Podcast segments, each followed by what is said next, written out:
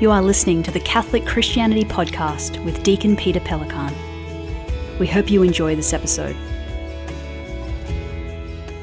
Hello and welcome to Catholic Christianity. Uh, if you haven't already, we'd love you to like and subscribe. You can find us on YouTube, Facebook, Instagram, Twitter, and on our website, CatholicChristianity.org. If you've got comments or questions, feel free to get in there and, and get the conversation started. In our last few episodes, we've been talking about whether or not there's a reason to believe in the existence of God. We looked at whether science has disproved God, whether science can disprove God. We've looked at the nature of truth. And we've looked at three logical reasons from natural revelation, so reasons that don't require faith or religious belief or scripture or tradition, as to why God exists. And so on those three arguments, we looked at first cause. How did we get here if not by the power of a God, a divine being? We looked at intelligent design. How do we make sense of the intelligent design in the universe if there is no intelligent designer? And we looked at Pascal's wager. That is to say, it's a good bet to believe that there's a God because if we're right, we've got everything to gain and nothing to lose.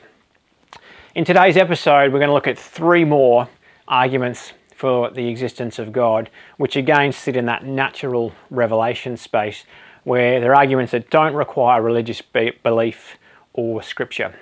Now, before we get into those arguments, I want to touch again on something I said in our last episode, and I was quoting uh, Blaise Pascal, who said, In faith, there is enough light for those who want to believe, and enough shadows to blind those who don't. And so, again, I remind us that you and I are not robots. Uh, we don't just collect data and then agree with the data and just do what the data tells us to do. We're subjects and we have predispositions. And so it means that you and I are hearing the same arguments in different ways. And so it's not even that the argument has changed for someone who believes it or doesn't believe it or agrees with it or who doesn't agree with it. The argument is the same, but the receiver is different. And so, before we even listen to an argument or a reason, we have to ask ourselves a few questions. Are we open to the truth no matter where it leads? Are we open to the possibility of there being a God? Do we desire what is true no matter what? There is great freedom in life in discovering the truth and living in a way that is in line with that truth. And there is great turmoil and restriction, if you like, um, a lack of freedom when we create false worlds for ourselves, where we live a life that's built on presuppositions that are false. And so, our goal, whether we're religious or not, is to discover the truth and to live in that truth. So, with that said, take a moment to consider your own predisposition are you open to hearing something new today? And with that, we'll get into our three arguments. The first one I want to look at today, argument number one, is an argument from conscience. Now, conscience is a really interesting concept. And it's built, this argument's built on the premise that you and I, everybody knows that we are obligated to do and be good. We're obligated to be good people. That's an, an intrinsic sense that every person has. Now, whether they do and do the right thing or not is another question. But the fact that we know that we ought to do what is right is very interesting. And it's a question as well in terms of how do we have this, where does this sense of conscience come from? And you don't have to be religious. I'm not talking about religious guilt or anything where you feel bad because the Bible says. I'm talking about anyone anywhere in the world has this sense that we ought to do the right thing. Now, we may not always agree on what's right, but we have this sense of obligation to live in a right way. Now, to articulate this point in clearer terms than I can, I want to quote from C.S. Lewis and from one of his um, most important books called Mere Christianity. And I like to just read from the text with these books because they're such excellent books. And if I pull one up um, to share with you, it's kind of my endorsement as well, saying, look, if you want to know more, read these books, check them out. C.S. Lewis is a, um, an, a sage when it comes to understanding the Christian tradition. Um, and he unpacks the, the argument from conscience or the moral argument in the very first chapter of Mere Christianity. So he says this Think of a country where people were admired for running away from battle, or where a man felt proud for double crossing all the people who had been kindest to him. You might as well try to imagine a country where two and two made five. Men have differed as regards what people you ought to be unselfish to, whether it be your own family, or your fellow countrymen, or everyone. But they have always agreed that you ought not to put yourself first.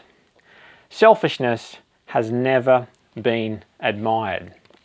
And so, in the whole um, chapter there, he makes the case that says there is a kind of a universal morality that we share, a, a universal conscience, where though there are differences about various aspects of morality, we all know certain things and we all know that we, we ought to live in a certain way.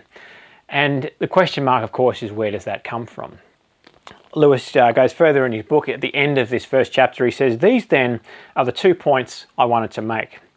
First, that human beings all over the earth have this curious idea that they ought to behave in a certain way and cannot really get rid of it. In other words, we just know we ought to do it, and even when we pretend like that's not there, we have this sense that we have to do it anyway. Secondly, that they do not, in fact, behave in that way. That is to say, we know how we ought to behave, and we also know that we don't always behave the way we ought. They know the law of nature, or the sense of universal morality, and they break it.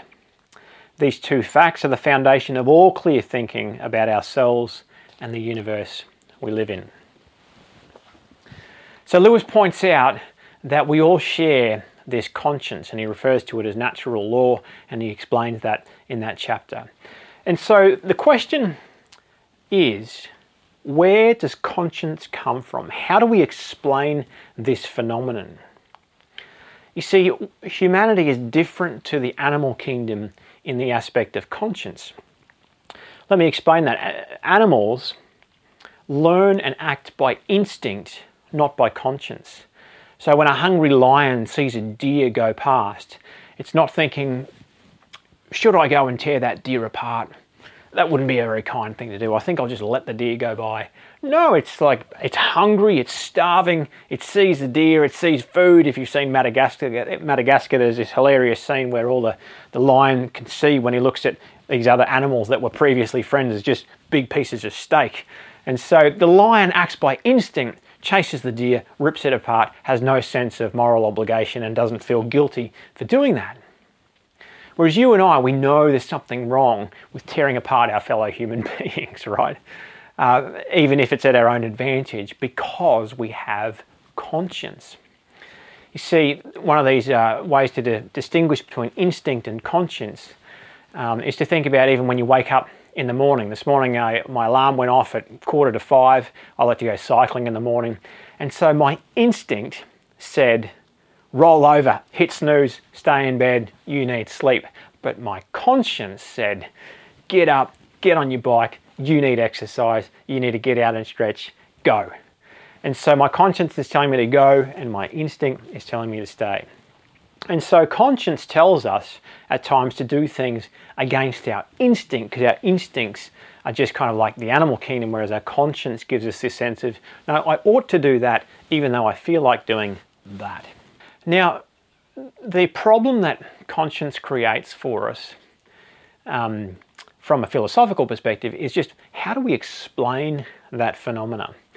And the argument from conscience in terms of the existence of God is to say that one of the most reasonable and likely explanations for this universal sense of conscience that is innate to the human person is that there is a divine being, a transcendent being, that has placed this into humanity in order to help us live in a way that works, to live in a way where we properly relate to each other and to the world.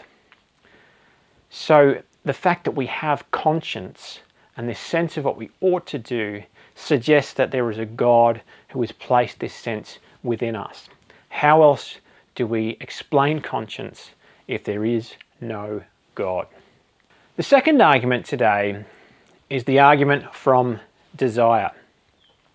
Now, this argument requires a little bit of self awareness and, and, a little bit of honesty um, with ourselves, and so how, um, how compelling you find this argument will depend on how open you are to uh, acknowledging this sense in your own life. But here we go, see how you go. There's three premises in this argument. Premise number one every natural, innate human desire has a corresponding object. Now, when I say innate, what I mean is that it's every human shares that. So, I talked about you know cycling this morning on my bike. The desire to cycle is not an innate human desire, even if it should be.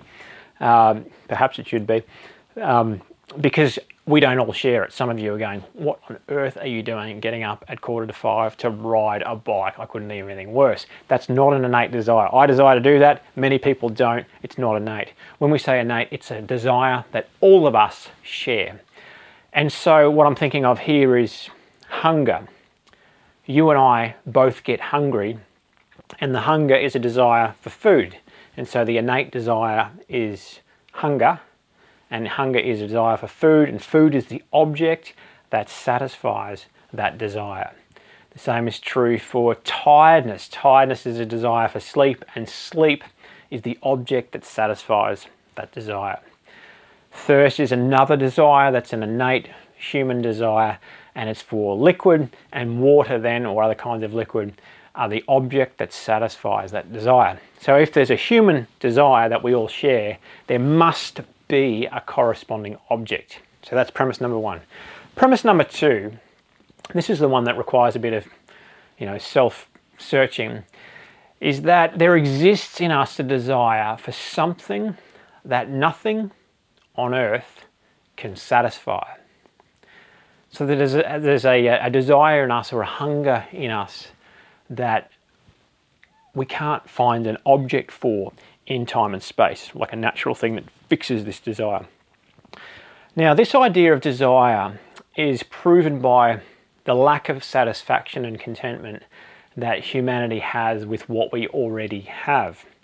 And it's particularly pronounced in the first world, where you know most of us who live in the first world, you know, in, in rich countries, are comparatively speaking on a global scale extraordinarily rich. You know, in the top 10% of all of humanity uh, in terms of how much wealth that we have in countries like America and Australia and Europe and etc. etc. And yet we're also often the most discontent.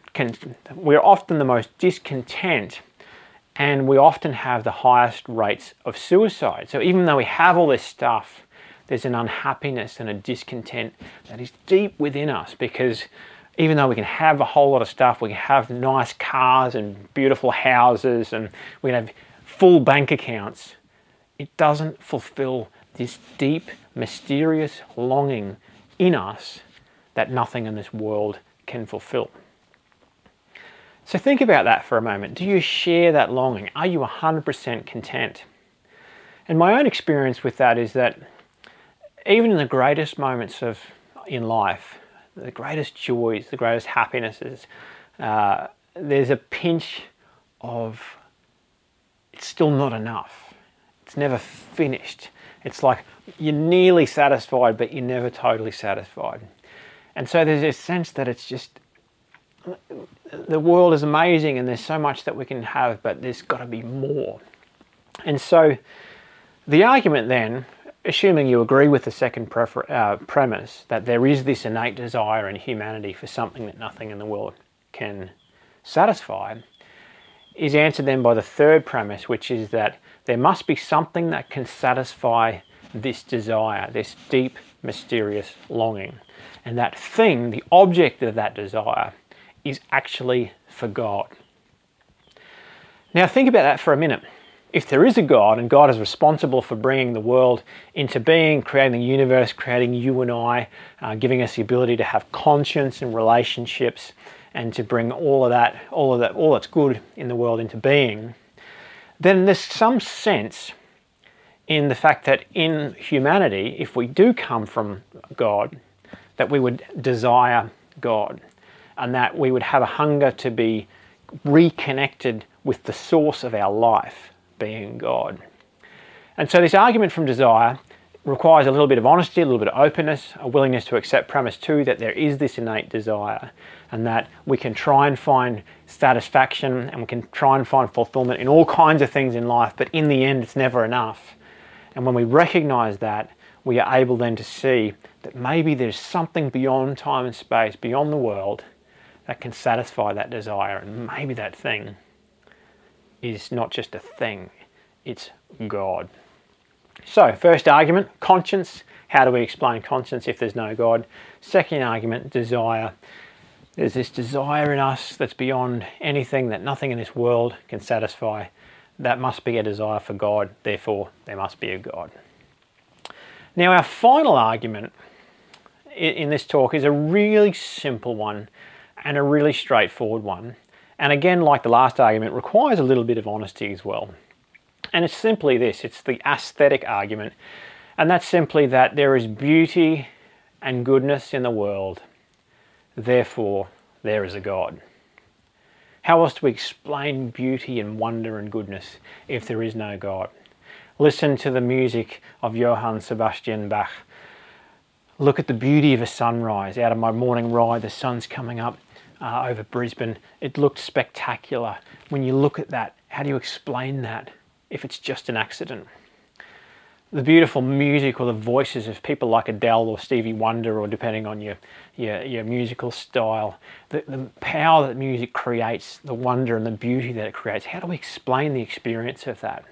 The wonder of the stars at night. Those of us who are, who are parents, you know, I've got five children, and you know, walk into your children's room at night and just look over your little ones and run your hand down the side of their face they are such beautiful, wonderful, incredible beings.